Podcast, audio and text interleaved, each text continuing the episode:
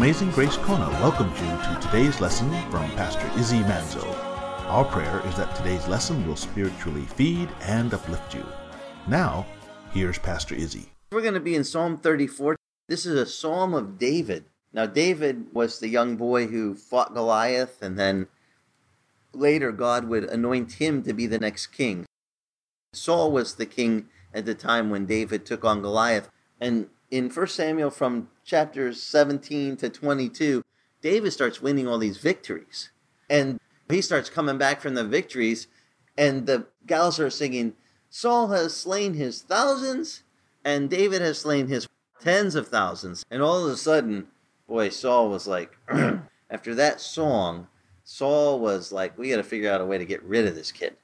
And so he put him commander of a thousand men and basically sent him out to war, hoping that we'll get him into the heat of the battle and nix this kid. Which is ironic that David will use the very same thing to do to Uriah the Hittite, who was Bathsheba's husband. But the story I'm going to share with you about the surroundings of Psalm 34 come to us. It's a psalm David wrote after God delivered him from the hands of Achish. Achish was the king of this place called Gath. Gath was one of the enemies of Israel. Now, David had been doing really well up to this point, but this is 1 Samuel chapter 21. And I just want to read you a little of the background of what we're going to study in the psalm. So you know why is he writing this beautiful psalm, but you, it'll mean a lot more to you when you know the background. The background was David had been fighting for the Lord, and but at this point it says David he had Saul coming after him. David perceived that Saul didn't like him. And so David has to flee. Just so you know, this is going to lead to the psalm we're going to study is David is on the run.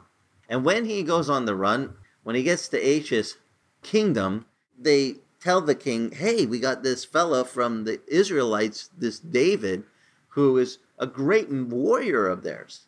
And they report to the king and they tell him that this is the one that they sing the song, Saul has slain his thousands and David has slain his tens of thousands. And so Achish is like, why are you guys telling him this? He's not going to want me around. And so we read that David was afraid. This is a psalm, what we're going to state, that was written because David faced fear. So, what's David do in great fear? Now, this is something none of you have ever had really great fear. You would never think of doing this, I'm sure. But David having great fear. It says, verse 13 of 1 Samuel 21 says, So David disguised his sanity before them, and he acted insanely in their hands. And he scribbled on the doors of the gate, and he let saliva run down in his beard. And Ach, he said, Do I need more madmen? Come on. Should I let this guy come in my house? Get him out of here. Well, verse 1 of chapter 22 of Samuel says, So David departed from there and escaped to the cave of Adullam. And when his brothers and all his father's household heard of it, they went down to him there. It says in verse 2 everyone who is distressed, everyone who is in debt, everyone who is discontented, they also gathered to him, and he became the captain over them. Now there were about 400 men with David. This would be a demotion. You just were fighting for Saul, you had a thousand trained soldiers under you, and now you're fleeing for your life from Saul, and your family finds out you're hiding in the cave there, and they come down to you. But also, who else do you get? Now, this is a great way to start your congregation off.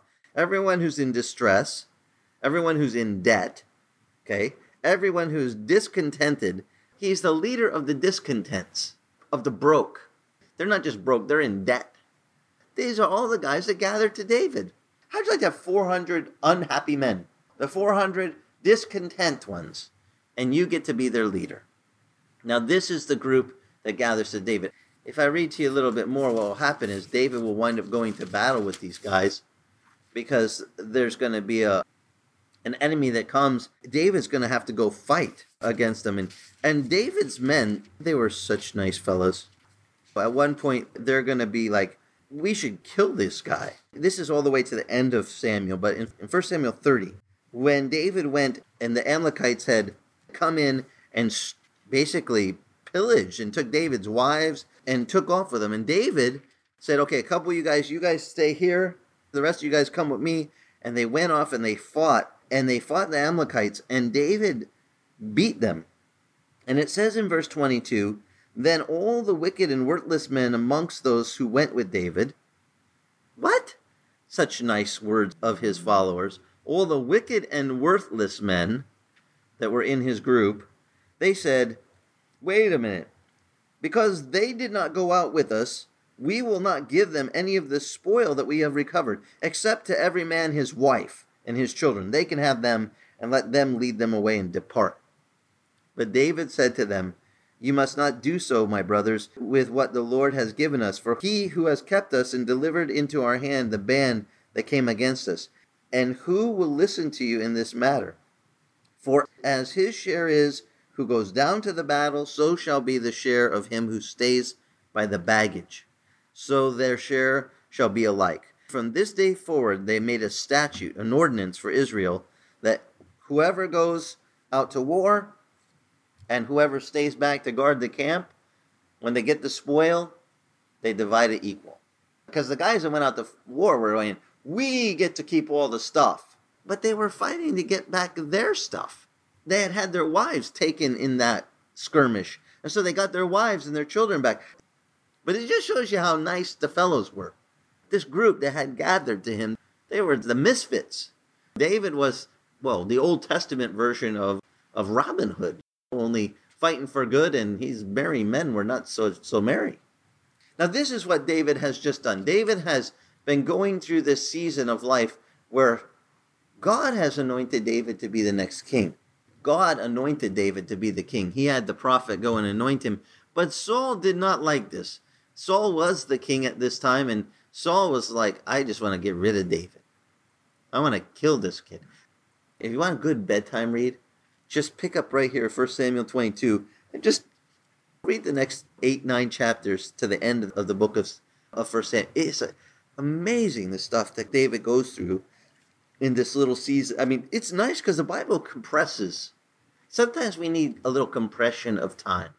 When we think, God, you're not working, you're taking way too long, you should hurry up.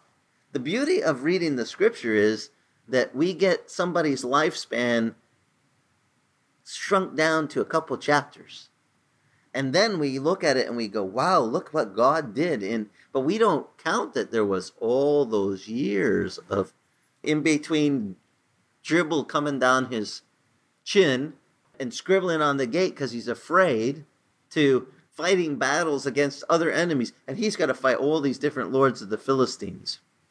Well, Saul will be like, I can't seem to get rid of this kid. So if I can't take him out this way, maybe I'll use a different tactic. I'll tell David, you can be my son in law. That's it. David's like, what kind of dowry could I give to the king? And Saul, he was like, well, how about just give me a hundred foreskins of the Philistines? Go kill a hundred of my enemy for me and bring him this day, and I'll give you my daughter. And Saul, it said, was planning that his daughter would be his inside spy that she would be with Saul in his way of, honey, you're going to look after your dad, aren't you? Tell me what David's up to. He's actually plotting a trap to get David. But David, he just goes and says, okay, you want a 100 Philistines? a 100 foreskins? He comes back with 200, double. He goes, I'll double that. David doubles it and gives it. And Saul, well, we read that Saul, he knew that the Lord was with David even though his plan was to take out David this way, he thought if I could just get David to fall somehow before his enemies, then I get to stay king.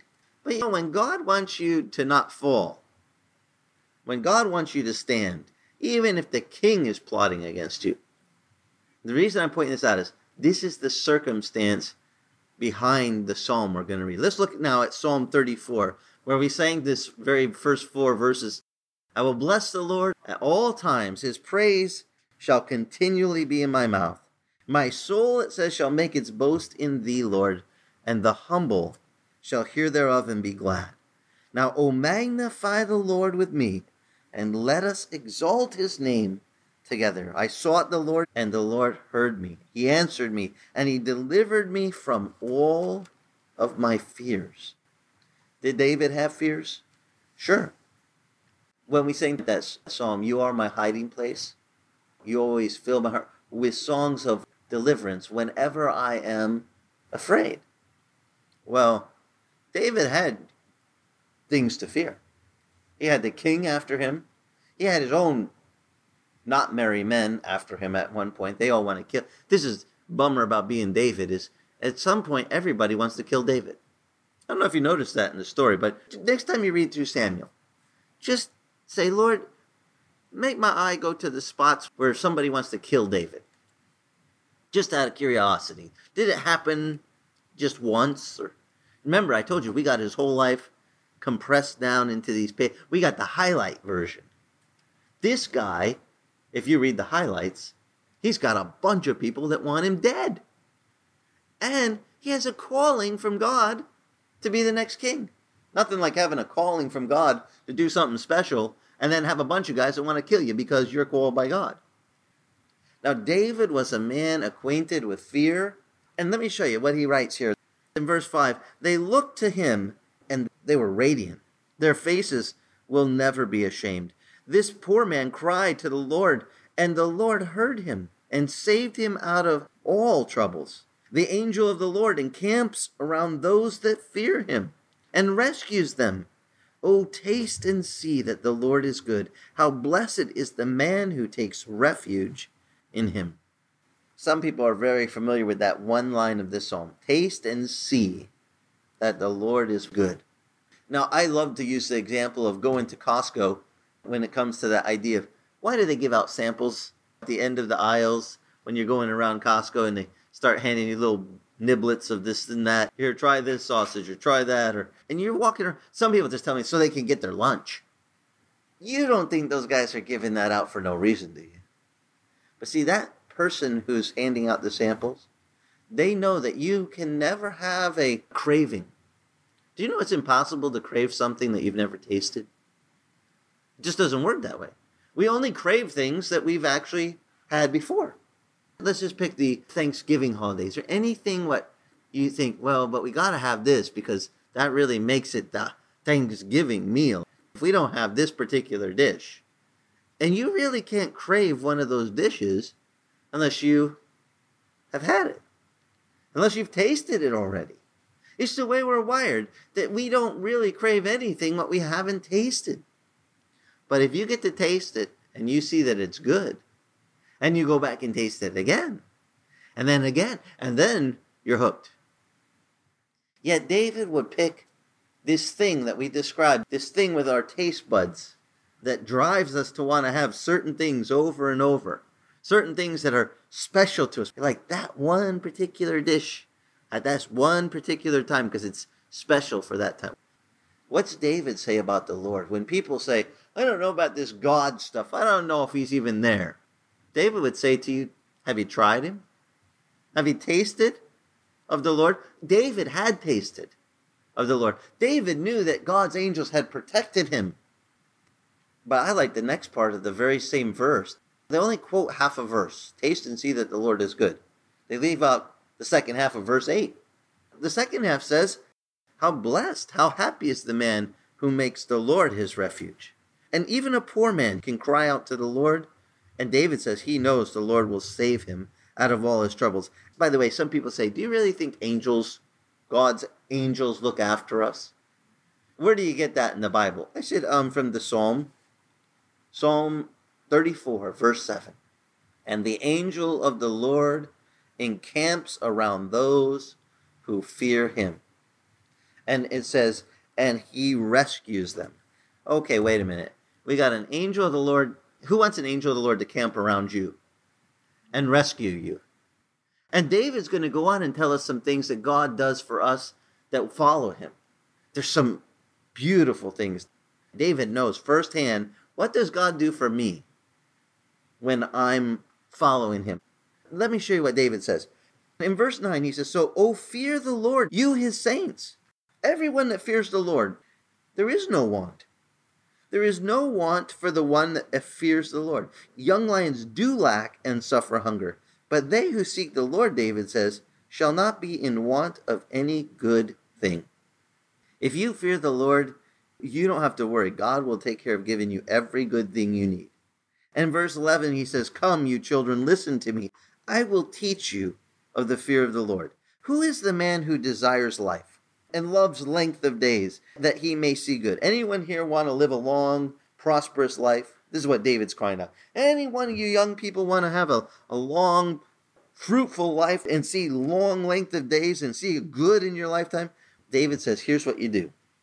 Verse 13 Keep your tongue from evil, keep your lips from speaking deceit. Depart from evil and do good. Seek peace and pursue it. And the eyes of the Lord are toward the righteous, his ears are open to their cry. I want to encourage you to highlight verse 15.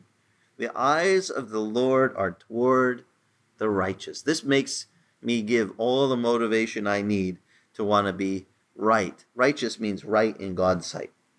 By the way, I'm not righteous because of my goodness.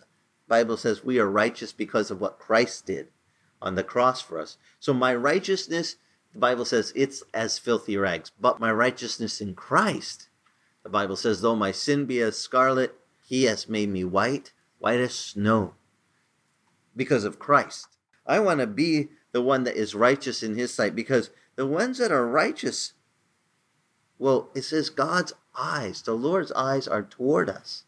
Isn't it nice to know the Lord is looking after you? His eyes are upon you. David's saying, when you do righteousness, you got God's attention. His ears are open to your cry. Sometimes people tell me, well, I prayed, but I didn't get no answer. I don't think God's listening. I got news for you. The Lord listens. And now let me show you what David says.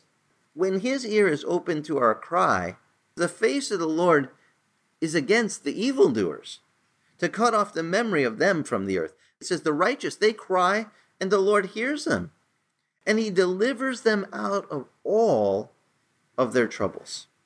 The Lord is near to the brokenhearted, David says, and he saves those that are crushed or contrite in spirit. Many, he says, are the afflictions of the righteous. You might as well highlight verse 19 because I know nobody likes it, but it's a good one to know that it's really in the Bible. Many are the afflictions of the righteous. But make sure you highlight the whole verse because the end of the verse says, But the Lord delivers him out of all of them. You might have a lot of afflictions that you face, but David says the Lord will deliver you from not some of them, or maybe a few of the big ones. He says he will deliver you from all. Now, why would David say God delivers you from all your afflictions? Is he speaking from firsthand experience? Does he know how many times God has delivered him from all of his afflictions, all of his troubles? He's like, guys, this stuff works. And if you don't believe it works, the people who tell me, I don't know if this really works. I said, Have you tried it? No, I never tried. Have you tasted and seen that the Lord is good? No, I didn't do that. Well, how do you know? Do you think that God goes, Oh, I can't do that? We forgot to tell people God is real. He's alive, He's a living God. And He knows everybody's hearts, He knows everybody's circumstance, He knows everything going on. And we need to encourage Him to go to Him, no matter what the affliction is. Go to Him and say, I've got this problem. Lord, you do something about it. Because the one who calls upon the Lord, will the Lord save him? Yeah. David says, He keeps all of his bones, and not one of them is broken. Verse 21 now. The evil shall slay the wicked, and those who hate the righteous, it says, will be condemned. In verse 22, but the Lord redeems the soul of his servants, and none of those who take refuge in him will be condemned. If you make God your place of refuge, you put your trust in the Lord, guess what? You will never be condemned. God will never condemn you when you put your trust in Him. He's there. Jesus said, I didn't come to condemn the world, I came to save it. He's our Savior. And David, David knew how much God had saved him. He's like, guys, don't worry. The Lord redeems your souls from every single trouble. He'll take care of you. He's telling the people, the Lord is the Redeemer. He's our Redeemer. He's our refuge. We can put our trust in him. He'll never condemn us. What an awesome thing that he would come to understand from all of his afflictions. I mean, he had afflictions. For extra credit, just read a little Samuel tonight.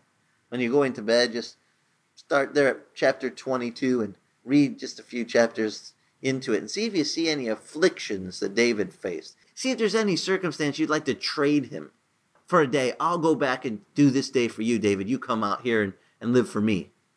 I mean, I don't even think we get anybody to do it. Like, here, David, it's okay. You come work my remote and sit in front of my TV and you live my hard life that I have in this century. And I'll go back there and I'll be on the run from Saul and I'll have your enemies chasing you and I'll be hiding in the cave with the 400 discontent guys that are all a bunch of crumbs and broke. They're all broke. Yeah, I'm going to go hang. I'll trade. And they'll all be looking to me to be their leader, their great leader. And then when I don't do it exactly the way they want, and they all want to kill me, I'll say, let's trade back. I want my remote back. I'm going to just go to back to watching TV. You know, it's funny that the guy that would come to have the deepest understanding of how God is a comfort and a refuge, a one who looks after us, one who puts his angels to guard us. How come he knows that? Because he had to sit in front of the TV all day and have a really hard day. I had to get up and walk all the way to the refrigerator and pull out a meal and pop it in the microwave. And he would just laugh at how easy we have it. Because he had it tough. But see, the ones that have had it tough, funny how the ones that have had really hardship, how real the Lord is to the ones that have had a tough life. It's those tough times that let us know how great He is. And we think God is just not hearing our cry. You're not there, Lord. I'm in affliction. And David says, I'm telling you. Because David knew hiding in the back of a cave when Saul comes in and is relieving himself, and David's sitting there with a knife, and his men are going, Kill him, kill him. That's the guy after you. I won't raise a finger against the Lord's anointed. So he takes a little, cuts a little swatch out of Saul's robe. And he waits till Saul leaves the cave and gets down towards the valley, and he comes out of the cave and says, Hey, Saul, you determine whether I'm really a bad guy against you, like you're telling everyone. He said, Who am I? I'm like a, a flea on a dog. I'm nothing. He said, But just so you know, my heart, that I'm not against you. If I wanted to kill you, I could have killed you. Just to let you know, send one of your guys up here. Tell him, Where'd this come from? And he hands him the piece of cloth that he had cut. Now, can you imagine when that servant runs back down to Saul? Here, king, here's what he said to show you. And it's a piece of the fabric from the back of the king's robe. And the king, it must have been lights on. You were that close to me, you cut that out without me knowing. You could have killed me. David says, That's right. And Saul, it says, went on his way. So uh, you're more righteous than I am, David. You're more upright. This is why David says, better to be upright. You want to have a good long life, you want to be blessed, just do what's right. Keep your mouth from speaking lies. Keep yourself from doing evil. Do good and seek peace and pursue it, and you'll have a long, blessed life. And you'll get a God who looks after you and even puts his angels to encamp around you to make sure that you're okay. Amazing Grace Kona thanks you for listening to today's lesson. You can listen to today's lesson or any of the radio lessons on iTunes titled Celebrate the Lord. And if your travels take you to Kailua Kona on the big island of Hawaii, come visit us. We meet Sunday mornings, 9 a.m., on the beach at the north end of the old Kona Airport. For more information on Amazing Grace Kona, go to our church website at amazinggracekona.com. Amazing Grace Kona is the original Calvary Chapel Kona.